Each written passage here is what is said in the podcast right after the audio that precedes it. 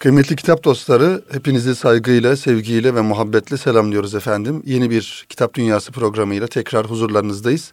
Şu an bizleri radyoları başlarında dinleyen bütün kitap dostlarına, bütün Erkam Radyosu'nun dinleyenlerine hassaten sevgilerimizi, muhabbetlerimizi gönderiyoruz.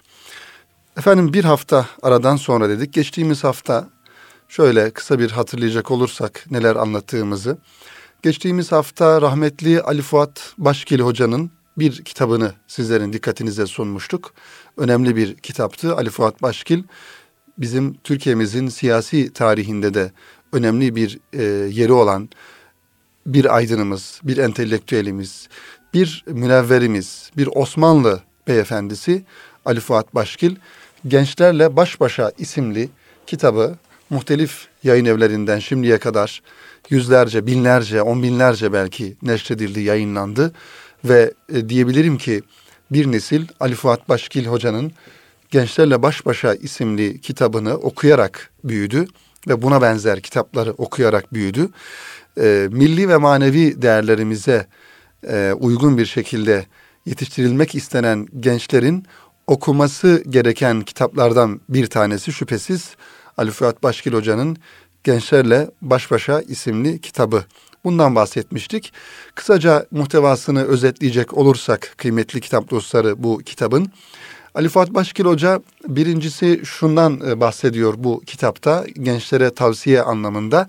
Mutlaka tembellikten, ataletten ve e, bıkkınlıktan uzak e, olmak gerekiyor. Özellikle başarının en büyük düşmanlarından bir tanesi tembellik e, olarak ifade ediyor bizlere Ali Fuat Başkil Hoca. Diğer bir husus ise gençlerin başarılı olmasında arkadaş çevresi, arkadaş seçimi çok önemli e, diye ifade ediyor. Okullarda, e, gençlik, gençlik ortamlarında, gençlerimizin e, bulunmuş olduğu farklı ortamlarda bizi de başarıya götürecek olan iyi arkadaşlar, güzel arkadaşlar edinmemiz gerektiğini e, bizlere salık veriyor. Ali Fuat Başkil Hoca bu kitabında. Tabii ki kıymetli dinleyenler bu anlamda yazılmış olan ve bu muhtevada yazılmış olan farklı farklı kitaplarda söz konusu. Ancak bunu bir e, bu konuda bu konunun uzmanı olan gençlerle yıllarca e, muhatap olan, onlara ders veren, e, öğretmenlik yapan, hocalık yapan bir insanın vermiş olmuş olması da tabii ki önem arz ediyor. Bu anlamda tarihimize baktığımızda hem öğretmen olup hem de aydın olan, e, kitapları olan, mütefekkir olan insanlar mesela bunlardan bir tanesi Cemil Meriç programlarımızda da zaman zaman ifade ediyoruz, kitaplarına yer veriyoruz. Geçmişte yaşamış olan yakın tarihimizde Cemil Meriç hem öğretmendir hem de mütefekkirdir. Bunun dışında Nurettin Topçu Erkam Radyo mikrofonları aracılığıyla sıkça duymuş olduğumuz isimlerden bir tanesi Nurettin Topçu. Hem öğretmendir aynı zamanda bir mütefekkirdir. Yaklaşık 30 civarında kitabı vardır. Bir diğer mütefekkir, bir diğer e, muallim daha doğrusu öğretmen, eski ifadeyle muallim. Bu da bir e, Mahir İz Hoca mesela. Bu da yine Erkam Radyo mikrofonları aracılığıyla duyduğumuz isimlerden bir tanesi Mahir, Mahir İz Hoca. Yıllarca e, sınıflarda, okul e, kürsülerinde öğrencileriyle buluşmuş, bir nesli inşa etmiş insanlardan bazıları bunlar. Tabii ki bunlar özellikle Cumhuriyetimizin Cumhuriyetin daha doğrusu Osmanlı Devleti'nin yıkılması ve Türkiye Cumhuriyeti'nin e, kurulması e, aşamasında bu yıllarda var olmuş ve geleneği devam ettirmeye çalışan, milli ve manevi değerleri devam ettirmeye çalışan önemli simalardandır bu insanlar. Onun için biz bu insanların hayatlarını, ideolojilerini ve düşünce dünyalarını en güzel şekilde tanımalı, öğrenmeli, okumalı ve yeni nesillerimize aktarmalıyız. Kültür mirasımızı yaşatma adına kıymetli kitap dostları, kültür mirasımızı yaşatma adına bizim değerlerimizi, bizi biz yapan değerlerimizi, temelini, köklerini ve kaynağını İslam kültüründen alan bu güzel değerlerimizi yaşatan insanları yeni nesillere, yeni e, kuşaklara aktarmak da bir e, yönüyle vazifedir, bir yönüyle bizim sorumluluğumuzda olan hususlardır. Onun için geçtiğimiz hafta Ali Fuat Başgil hocayı biz e, anlatmaya çalıştık kısaca ve e, onun o güzel e, küçük kitabını Gençlerle Baş Başa isimli kitabını da siz kıymetli kitap dostlarımıza, kıymetli dinleyenlerimize tavsiye ettik bu kitabı sevgili kitap dostları. Efendim yine herhalde bundan yani içinde bulunmuş olduğumuz şu tarihten 2015 yılından sonrasına yani bir 50 yıl sonrasına, bir 60 yıl sonrasına, bir 100 yıl sonrasına çok güzel şeyler söyleyen, çok güzel kelimeler e, gönderen ve bunu da şu anda da bize yaşatan bir yazardan, bir yazarın daha doğrusu kitabından inşallah sizlere bahsedeceğim. Bu e, Kitap Dünyası programımızın birinci bölümünün ilk kitabı olarak. Ben bendeniz Mustafa Kutlu'nun kitaplarını hakikaten e, önemsiyorum ve bu kitapları takip ediyorum. Acizane Mustafa Kutlu'nun bütün kitaplarını okudum. E, hakikaten çok istifade ettim. Bu anlamda okumuş bir yani bu kitapları okumuş bir kardeşiniz olarak bu kitapları da herhalde sizin gibi kıymetli kitap dostlarına, kıymetli kardeşlerimize tavsiye etme hakkını da bu manada kendimde buluyorum. Bunu da ifade etmiş olalım. Mustafa Kutlu özellikle e, İslami edebiyatta hakikaten öykücülüğün ve hikayeciliğin en güzel örneğini veren e, nadide yazarlarımızdan bir tanesi. Benim bildiğim kadarıyla 26 veya 27 tane öykü kitabı olan ve sürekli yazan, her sene bir iki kitap yazan, hatta fuarlarda onun e, özellikle takip eden, Mustafa Kutlu'yu özellikle takip eden Mustafa Kutlu severlerin e, fuarlarda gidip e, dergah yayınlarına Mustafa Kutlu'nun kitabı çıktı mı diye sorduklarına da e, şahit oldum. Dolayısıyla Mustafa Kutlu'nun hem zihin dünyasını hem düşünce dünyasını bize bu kitaplarla aktarmış olmuş olması da önemli bir hususiyet kıymetli dinleyenler. İşte Mustafa Kutlu'nun her birisi birbirinden güzel olan, her birisi bir toplumsal hadiseyi özellikle taşradaki insan hayatını, insanların hayatını, insan karakterlerini, portrelerini, yaşantı veya hayat örneklerini acısı tatlısıyla ve önemli yönleriyle bizlere aktarmış olduğu o hikaye kitaplarından bir tanesi de son zamanlarda çıkan Hesap Günü ismi ile çıkan bir kitap. Hesap Günü isimli kitabı Mustafa Kutlu'nun son çıkan kitabı, son çıkan hikaye kitabı. Onun kendine has o tatlı üslubu ile, tatlı anlatımı ile bu kitapta bizim karşımıza çıkıyor. Mutlaka özellikle birincisi Mustafa Kutlu severlere bu kitabı tavsiye ediyorum. Eğer ki Mustafa Kutlu'yla bir yönüyle onun kitaplarıyla kesişmemiş, onun kitaplarıyla karşılaşmamış olan kıymetli dinleyenlerimize, kitap dostlarına şiddetle Mustafa Kutlu'nun bütün setini almalarını ve kütüphanelerinde bulundurmalarını, okumalarını, çocuklarına okutmalarını ve dostlarıyla paylaşmalarını şiddetle tavsiye ediyorum bu e, güzel kitapları. Şimdi kıymetli kitap dostları Mustafa Kutlu'nun dergah yayınlarından çıkan Hesap Günü isimli kitabı ile hazırlamış e, ile alakalı hazırlamış olduğumuz kısa bir tanıtım yazısı var. Onu da inşallah paylaşarak bu kitabımızın tanıtımını yapmış olalım sizlere. Zengin bir Osmanlı paşası olan Arif'in torunu Bedir'in Musalla taşındaki son saatlerinden başlıyor Mustafa Kutlu Hesap Günü kitabına. Alışıldık üslubunu bu hikayede de devam ettiren Mustafa Kutlu, etrafında halkalanan okurlarına ibretlik bir kıssa anlatır gibi tatlı tatlı bazen muzipçi espriler, yer yer hüzünle, hüzünlü geçişlerle anlatıyor bize. Ancak bu kez hikayenin bir yerinde Musalla taşındaki Bedir de söze karışarak fantastik bir boyut katıyor hesap gününe. Esasen ahiret inancımıza göre musalla taşına uzandığımızda etrafımızda olup bitenleri görüp duyabileceğimizi hatırlarsak çok da fantastik değil Kutlu'nun bu anlatım tercihi. Mustafa Kutlu'nun kıymetli dinleyenler zaman zaman hakikaten bu da ayrı bir ustalık isteyen bir şey. E, hikayelerinde normal hikayenin akışı içerisinde zaman zaman hikayeyi bir yönüyle kısa bir orada kesintiye uğrayıp uğratıp kendisi bizzat yani hikayeyi anlatan insan olarak kendisi devreye giriyor. Bir yönüyle o hikayenin içerisinde kendi e, rolünü de oynamış oluyor ve ifade etmek istediği mevzuyu da sözü de ifade etmiş oluyor. İşte burada da böyle bir durum söz konusu. Ve zaten Bedir'in yaşadıklarına kendimizi kaptırınca musalla taşında dile gelmesine de pek şaşırmıyoruz hikayeyi okurken. Cenazeye gelen paşalar arasındaki konuşmalar ile güncel politik tartışmalara göndermeler yapmayı da ihmal etmeyen Kutlu, kahramanlarını tek bir mahalle ile sınırlamayıp toplumun her kesimi ile temas ettiriyor. Böylece mahalle camisi cemaatinin dertlerinden de haberdar oluyoruz. Plaza insanlarının hırs dolu, tatminsiz hayatlarından da. Zaten Mustafa Kutlu'nun hikayelerinin en önemli özelliklerinden bir tanesi de toplumun her kesiminden insanın hayatını gözler önüne sermesi. Köydeki Ahmet amcanın da hayatı ya da köydeki bir camideki müezzin efendinin, imam efendinin o mütevazı hayatına da şahit oluyoruz.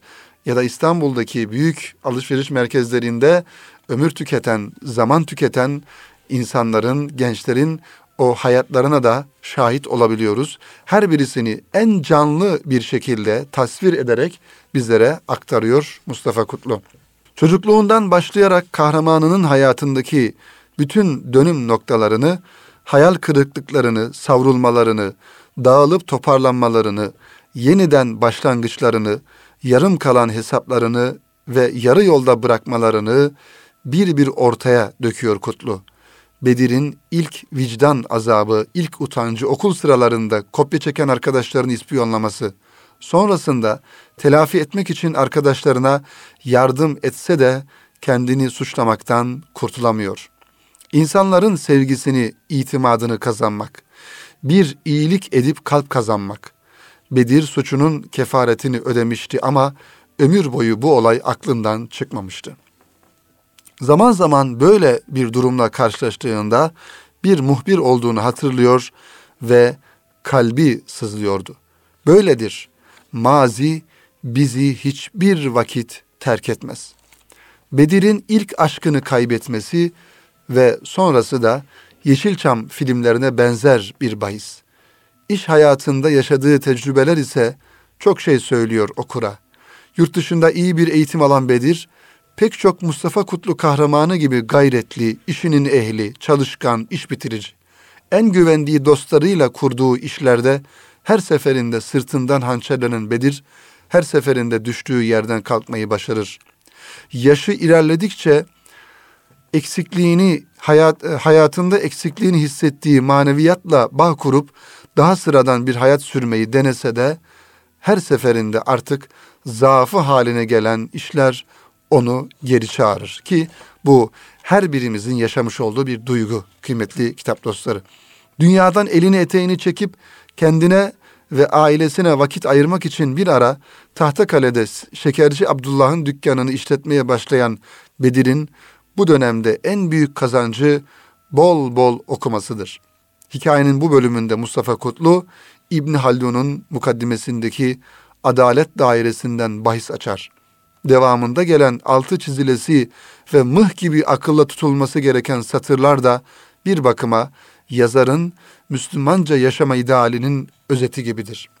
Bedir'in dünya ve ukba arasındaki gelgitleri ise Alzheimer olduğunda kesilir ve nihayet musalla taşında son bulur.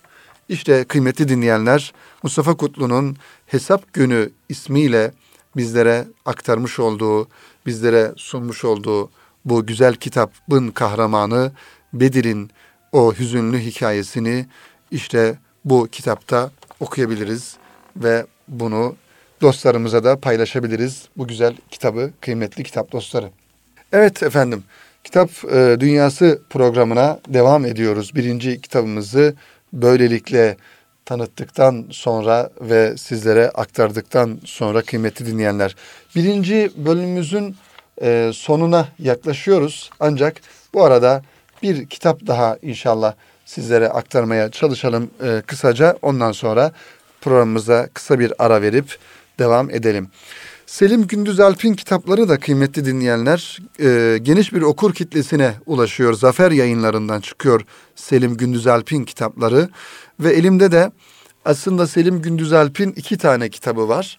Birisini inşallah takdim edelim. Zaman kalırsa diğerine de zaman ayırırız inşallah. Allah ve Dua ismiyle Selim Gündüz Alp'in kaleme almış olduğu güzel bir kitap. Kalınca bir kitap. Sayfa sayısı 335 sayfeten oluşuyor kıymetli dinleyenler. Duamız olmasa ne değerimiz var alt başlığıyla sunuyor. Bu Rabbimizin Kur'an-ı Kerim'inde duanız olmazsa Allah ne diye size değer versin ayeti kerimesinden de esinlenerek buraya alınmış bir ifade. Duamız olmazsa ne değerimiz var? Alt başlığıyla Allah ve Dua isimli kitabını Mustafa Kutlu, affedersiniz Selim Gündüzalp bizlere aktarıyor. Selim Gündüzalp'in kalbinin tüm samimiyetiyle kaleme aldığı bu kitap bir dua kitabı değil ama dualı bir kitaptır. İlk satırından son kelimesine kadar bir dua hali ve şuur ile şuuru ile yazılmıştır. Gayesi odur ki hayatın dağlar vari dalgaları arasında kırık bir tahta parçası üzerinde fakir ve kalbi kırık bir yolcu olan bizler Allah'ın sonsuz rahmet ve merhametinin dergahında her zaman her halimizde ve her müşkil müşkilimizde dua edelim. Ne zaman başımız bir dara düşse, ne zaman bir çıkmaz yola girsek ve ne zaman işlerimiz çıkmaza girse yine sığınacağımız, ellerimizi açacağımız, gönlümüzü açacağımız yegane bir liman, yegane bir merci varsa o da şüphesiz ki Rabbimizdir. Çünkü var olduğumuzu bize dualarımız söyler. Çünkü kim olduğumuzu bize dualarımız hatırlatır. Biz Allah'ın kendilerine yazık eden kullarıyız ama onun rahmetinden de ümidimizi asla kesmeyiz. Boyun büktüğümüz ve avuçlarımızdaki yok ile geldiğimiz bu rahmet kapısında duamız olmazsa neyimiz var acaba? Boyun büktüğümüz ve avuçlarımızdaki yok ile geldiğimiz bu dergahta duamız olmazsa hiçbir şeyimiz yok. Duamız olmazsa hiçbir değerimiz yok. Biz dualarımızla varız. Çünkü biz isteyin vereyim buyuran bir Rabbi Rahim'in yoktan başka varı olmayan fakir kullarıyız. Allah ganidir, biz fakiriz ve bizim ellerimizde yoktan başka var yokken hazinesinde yoktan başka yok bulunmayan bir Rabbimiz var.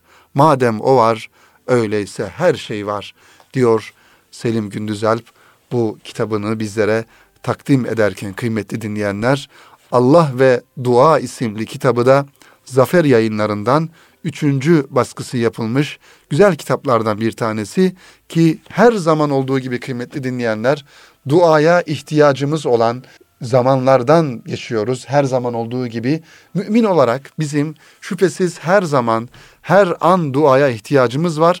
Duadan da öte Rabbimizin merhametine, Rabbimizin şefkatine, rahmetine ihtiyacımız var. O büyüktür, o yücedir.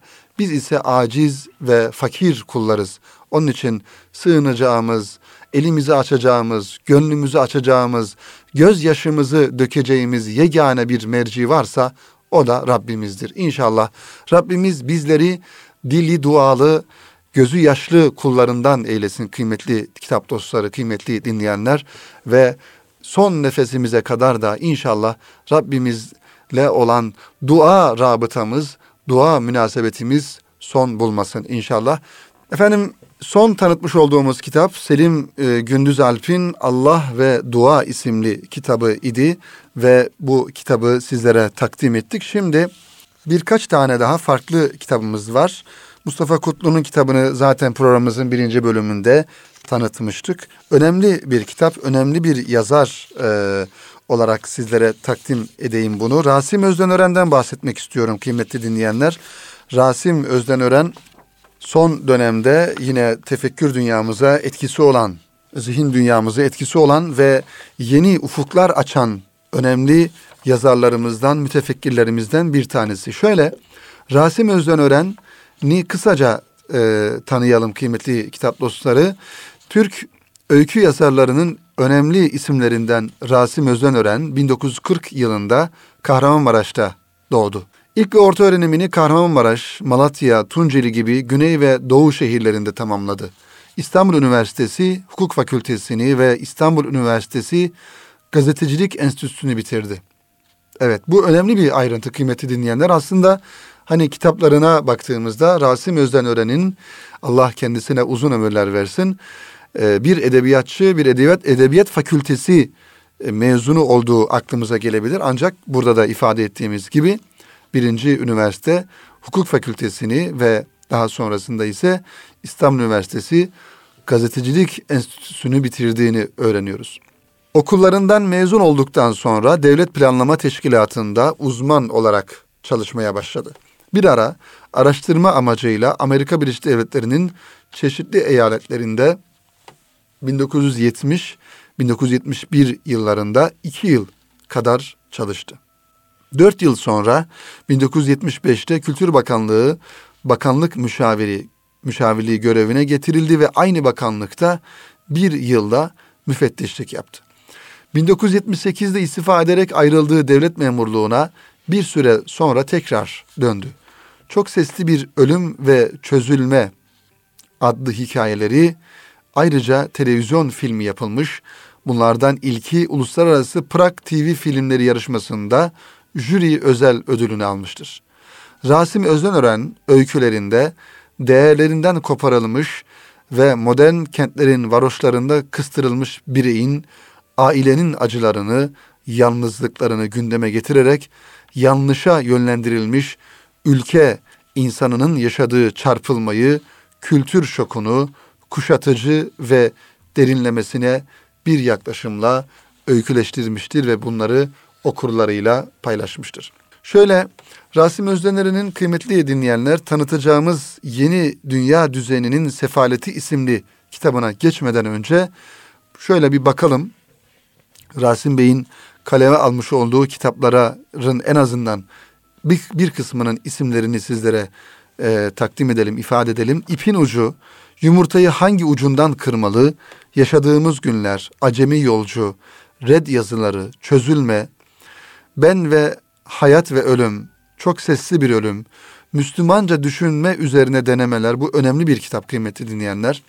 Hışırtı, kafa karıştıran kelimeler, bu da aynı şekilde altı çizilmesi gereken, okunması gereken bir kitap. Müslümanca yaşamak, gül yetiştiren adam, hastalar ve ışıklar, yeniden inanmak, denize açılan kapı, ruhun malzemeleri, çarpılmışlar, iki dünya, aşkın diyalektiği ve Toz isimli kitapları Rasim Özdenören'in yazmış olduğu, kaleme almış olduğu önemli düşünce, tefekkür ve fikir kitapları kıymetli dinleyenler. Rasim Özdenören de özellikle 1970 yıllarından sonra kıymetli dinleyenler, 70 yıllarından sonra o zamanlar daha çok Türkiye'de sağ sol e, çatışmalarının olduğu, ideolojik e, ayrışmaların olmuş olduğu yıllarda Rasim Özdenören önemli bir fikir dünyası ortaya koyarak, önemli bir düşünce e, dünyası ortaya koyarak birçok insanın kendisini okuyarak fikirleriyle yetişmiş olduğu önemli bir simadır. Rasim Özdenören, Nuri Pakdil, Mehmet Akif İnan, e, rahmetli ve rahmetli Erdem Beyazıt. Bunlardan bazıları. Bunların bir önceki kuşağı Sezai Karakoç ve Sezai Karakoç'un bir önceki kuşağı olan rahmetli Necip Fazıl. Necip Fazıl'ın bir önceki kuşağı Eşref Edip ve e, Mehmet Akif Ersoy. İşte bunlar aynı çizgiden gelen, aynı kaynaklardan, aynı menbadan beslenen insanlar, düşünce insanları ve onların yetiştirmiş olduğu Türkiye'deki binlerce onların kitaplarından beslenen, onları okuyan, onların düşünce dünyasını adeta bir süt emer gibi emen, onların kelimeleriyle konuşan, onlar gibi düşünen, onların ifadeleriyle konuşan yüzlerce, binlerce insan. İşte bugün Türkiye'mizin gelmiş olduğu noktada bu insanların yıllar önce atmış olduğu o tohumların meyvelerini bugün görüyoruz kıymetli dinleyenler. Bir taraftan İmam Hatip neslini yetiştiren insanlar, büyüklerimiz olmakla beraber, bir taraftan eğitim camiasında hizmet eden insanlar, bir taraftan da tefekkür dünyasında zihin patlatan, kafa patlatan ve fikir üreten fikir işçileri, fikir insanları. İşte bunlar Rasim Özdenören gibi insanlar da bu insanlardan bazıları. Onların da yazmış olduğu bu kitaplardan da beslenmek, onları okumak ve düşünce dünyamızı onların ortaya koymuş olduğu bizim genel anlamdaki değerlerimize ve e, bizim özümüze uygun olan fikirler çerçevesindeki ortaya koymuş olduğu fikirleri öğrenmeli, okumalı ve zihin dünyamızı bu anlamda inşa etmeli kıymeti dinleyenler.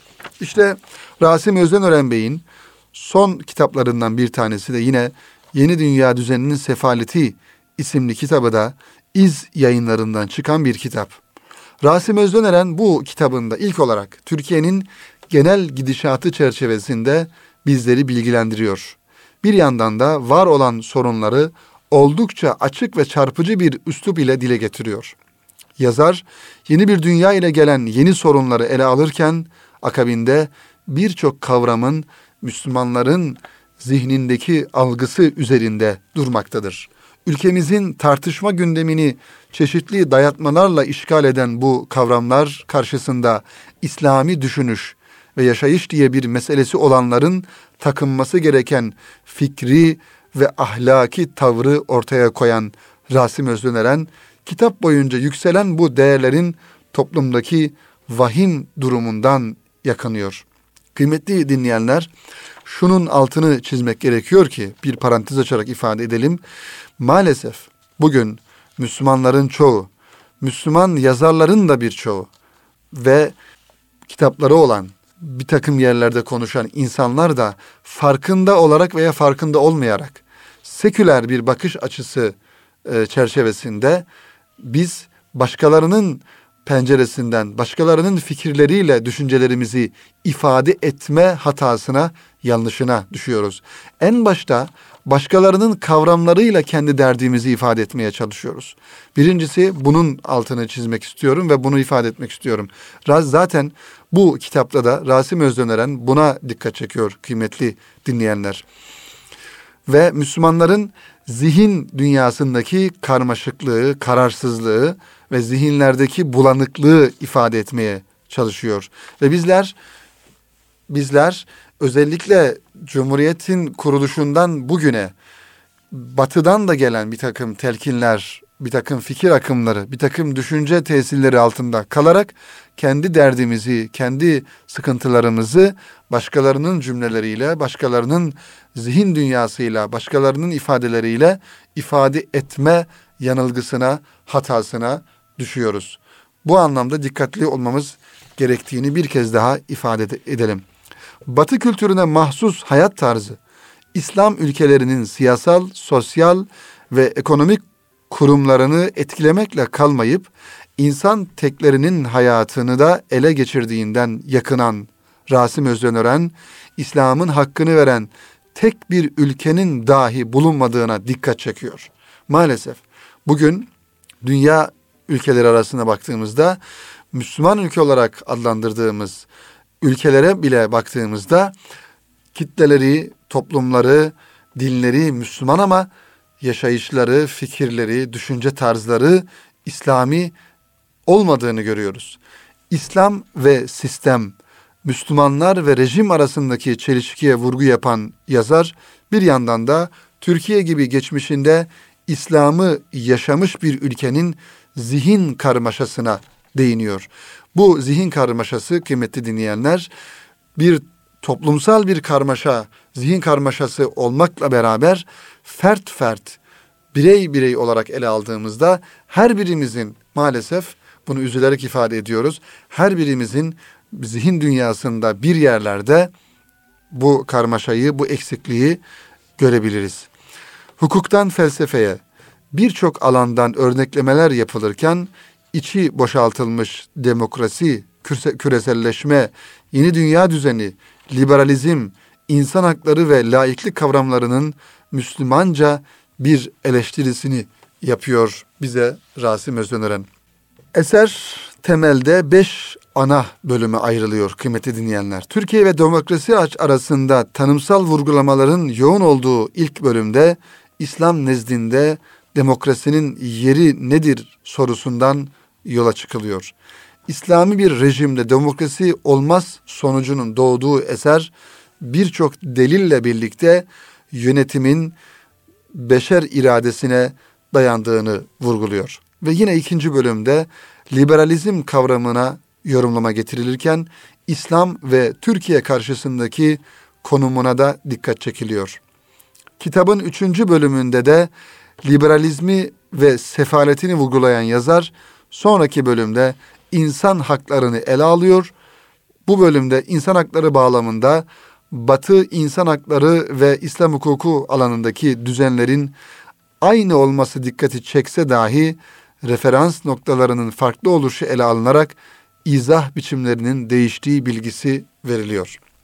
Beşinci ve son bölümde ise laiklik kavramı dikkati çekiyor ki bu kavramın kavramlar arasında en tehlikeli olarak görülmesi ve de İslam'a bir silah gibi namusunu doğrultarak yaklaşması ve savunmasız bırakacağı dillendirilerek nedenli boş bir kuruntudan ibaret olduğu ifade ediliyor. Sonuç olarak bir kavram kargaşası döneminde şekil olarak evrilmelerin yaşandığı zamanda bir rehber görevi gören bu eser Müslümanca bir duruş sergilenmesi açısından ehemmiyetliyken okunmadan geçilmemesi gereken eserler arasında kendisini almış oluyor kıymetli dinleyenler. Rasim Özden Ören'in zihnimizi, düşünce dünyamızı ve tefekkür dünyamızı yeniden gözden geçirmemiz gerektiğine dikkat çeken bu eserde iz yayıncılıktan çıkmış yeni dünya düzeninin sefaleti. Zaten her yerde duyduğumuz bir ifade bu. Amerika'nın, Batı ülkelerinin, Avrupa'nın bize dayatmış olduğu yeni dünya düzeni diye ifade etmiş oldukları aslında içinde Müslümanın gözyaşının, Müslümanın kanının olduğu, Müslümanın acısının olduğu maalesef bir yeni dünya düzeni. İşte etrafımıza bakalım kıymetli dinleyenler. Ve son zamanlardaki dünyada gelişen olaylara, dünyada gelişen hadiselere de bakalım. Bu Amerika'nın ve Batı'nın bize ifade etmiş olduğu yeni dünya düzeninin neticesi. Suriye'deki insanların haline bakalım. Irak'taki insanların haline bakalım. Dünyadaki diğer e, Müslümanların haline bakalım. Bugün her tarafta her zaman ifade ediyoruz. Maalesef Müslümanların gözyaşı, Müslümanların kanı akıtılıyor. İşte yeni dünya düzeninin sefaleti de herhalde bu olsa gerek kıymetli dinleyenler. Bütün bu sıkıntılar, bütün bu karmaşalar içerisinde bir Müslüman kendisine bir yol bulmalı. Önce zihin dünyasını temizlemeli. Bir Müslümanca bakış açısıyla olaylara bakmalı ve Kur'an-ı Kerim'in anlatmak istemiş olduğu o gerçek anlamdaki muvahhid Müslüman duruşunu en güzel şekilde idrak edebilmeli ve bu anlamda etrafına, dünyaya, dünyadaki hadiselere, dünyadaki olaylara da bu gözle bakabilmeli kıymetli kitap dostları. Efendim programımızın sonuna geliyoruz. Bir kitabımız daha vardı aslında. Bu kitabımız da yine bendenizin çok beğenerek okuduğu ve size de tavsiye e, edebileceğim kıymetli bir hanımefendi Fatma Karabıyık Barbarasoğlu'nun Moda ve Zihniyet isimli kitabı idi. Bu kitabı da inşallah e, önümüzdeki hafta nasip olursa önümüzdeki hafta sizlere takdim ederiz. Fatma Karabıyık Barbarasoğlu hanımefendinin diğer kitapları da var. Uzak Ülke, Sözün ve Sükutun Renkleri, Acı Deniz öykü kitabıdır. Aynı zamanda senin hikayen yine bu da öykü kitabıdır. İmaj ve Takva, Medya Senfoni, Cumhuriyetin Dindar Kadınları isimli kitabı da Fatma Hanım'ın kitaplarından bazıları ancak biz inşallah önümüzdeki hafta Allah nasip ederse Fatma Hanım'ın Moda ve Zihniyet e, isimli kitabını sizlere takdim etmeye çalışırız. Bu hafta zamanımız burada sona eriyor.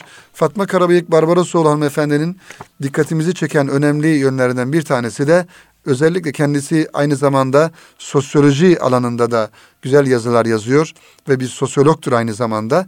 Toplumu daha iyi okuyabiliyor ve toplumun özellikle Müslüman kesimin değişimlerini, sosyolojik olarak değişimlerini, Müslümanların nereden nereye geldiğini, diyelim bundan 20 sene önceki Müslüman bakış açısının şu zamana nasıl evrildiğini, nasıl değiştiğini farklı ve güzel tahlilleriyle bizlere e, sunduğunu görüyoruz. Fatma Karabayık Barbarosoğlu'nun inşallah önümüzdeki e, Kitap Dünyası programında kıymetli kitap dostları bu kitaba da yer veririz. Efendim geldik Kitap Dünyası'nın sonuna ve sizlere paylaşmış olduğumuz kitapların en azından isimlerini ifade etmeye çalışalım. Ee, birincisi e, geçtiğimiz hafta özet geçtiğimiz haftayı özetlemiştik. Ali Fuat Başkil hocanın Gençlerle Baş Başa isimli kitabından bahsettik. Daha sonrasında Mustafa Kutlu'nun Hesap Günü isimli kitabından bahsettik. Dergah yayınlarından çıkan ve Rasim Özdenören'in Yeni Dünya Düzeninin Sefaleti isimli kitabından bahsettik. Ve diğer bir kitabımız ise Selim Gündüzalp'in Allah ve Dua isimli kitabından sizlere bahsetmeye çalıştık. Kıymetli kitap dostları İnşallah önümüzdeki hafta yeni kitaplarla, yeni e, konularla ve yeni yazarlarla huzurlarınızda olmayı ümit ediyoruz. Hepinize kitaplarla süren bir hayat temenni ediyoruz. Kitaplardan ayrılmayın ve bütün kitapların kendisinin okunup daha iyi anlaşılması için okunan kitabı, asıl kitabımızı yani Kur'an-ı Kerim'i her zaman başımızın ucundan ayırmamanızı ve Kur'an-ı Kerim'le her zaman e, istikametimizi onunla belirlememizi temenni ediyor. Hepinize hayırlı akşamlar diliyorum efendim. Hoşçakalın.